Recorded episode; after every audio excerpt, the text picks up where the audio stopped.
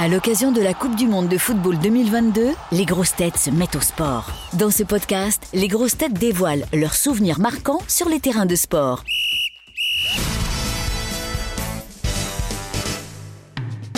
Paul, est-ce que tu aurais aimé être un sportif professionnel, toi?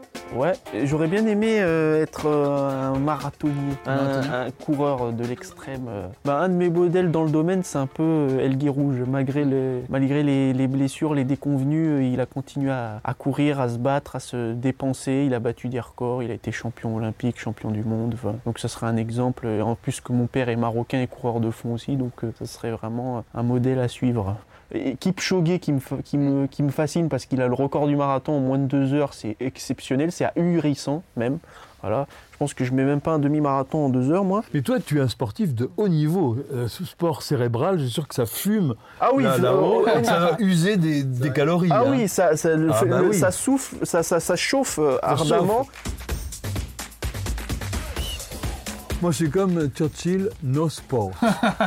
Ah ben on voit comment il est devenu. Allez, Oh, cadeau. hein. Qui, moi ou Churchill? Non Churchill. Ah, Ouais, je- d'Olivier. non, non, non.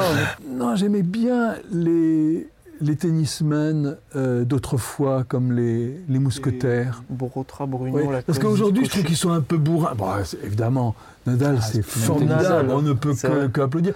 Mais moi, j'aimais cette finesse. Il y avait, Il y avait quelque chose, quasiment une élégance. il y avait- quand on voit Suzanne Languet, il y a quasiment de la danse dans sa manière d'agir, de, de faire passer la raquette. Et elle sautille même après la, la touche de balle, c'est c'est- c'est très élégant. ouais.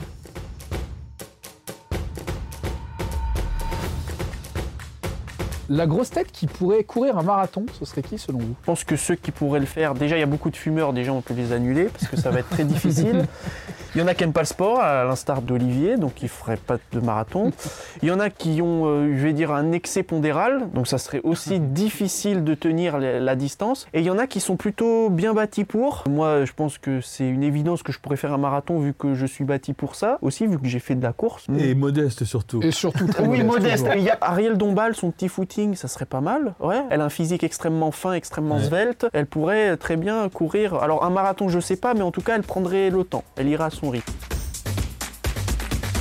Toi, Olivier, je crois que tu as un souvenir honteux concernant le sport à nous raconter. Ma mère m'a toujours dit tu as un corps fait pour le sport. Mais le problème c'est que j'ai un esprit qui est pas du tout fait pour, euh, pour le sport. Et ça m'ennuie euh, terriblement. Que ce soit voir et, et faire aussi. Je comprends pas. Sauf si c'est un jeu. Genre balle aux prisonniers, ça, ça va, j'adore. Et j'ai un souvenir très honteux au, au judo. Et je suis resté en ceinture blanche pendant trois, trois ans, alors que normalement tout le monde passait en ceinture jaune au bout de six mois. Et c'était une humiliation totale. Et à un moment donné, euh, il y avait quelqu'un qui m'avait fait une prise et j'étais complètement prisonnier. Et pour me défaire, euh, j'ai eu quand même cette, cette idée. J'ai lâché un vent, je le confesse. D'ailleurs, ça a très très bien marché puisqu'il a tout de suite, il m'a tout de suite lâché. Moi, j'ai lâché une caisse, mais lui, lui m'a lâché.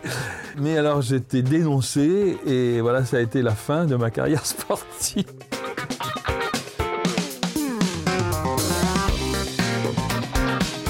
Est-ce que vous avez un souvenir euh, d'un de vos profs de sport a marqué? Ah oui. Il s'appelait Monsieur Moreau. C'était au collège de La Loupe.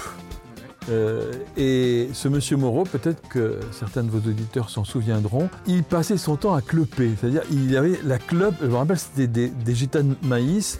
Et pour, un prof de sport, c'est marrant quand même. Bon, sauf qu'il il ne fumait pas, on n'était pas dans une salle laquelle il. Et il avait toujours les mains dans son calbut, été comme hiver. euh, et je me demande bien ce qu'il pouvait faire. Bon, Aujourd'hui, sans doute qu'il serait mitouisé, ou dénoncé, ou, voilà. mais là, et on le trouvait extrêmement sympathique. Et il, était, il avait une, une bedaine, donc il était tout sauf sportif. Ou il avait dû être sportif Dans une ancienne Avant vie. dans une, dans une autre vie. Oh, les cadeaux. hein. Ouais, les cadeaux. Retrouvez tous nos replays sur l'application RTL ainsi que sur toutes les plateformes partenaires. N'hésitez pas à vous abonner pour ne rien manquer, pour nous laisser un commentaire ou pour nous mettre plein d'étoiles. À très vite.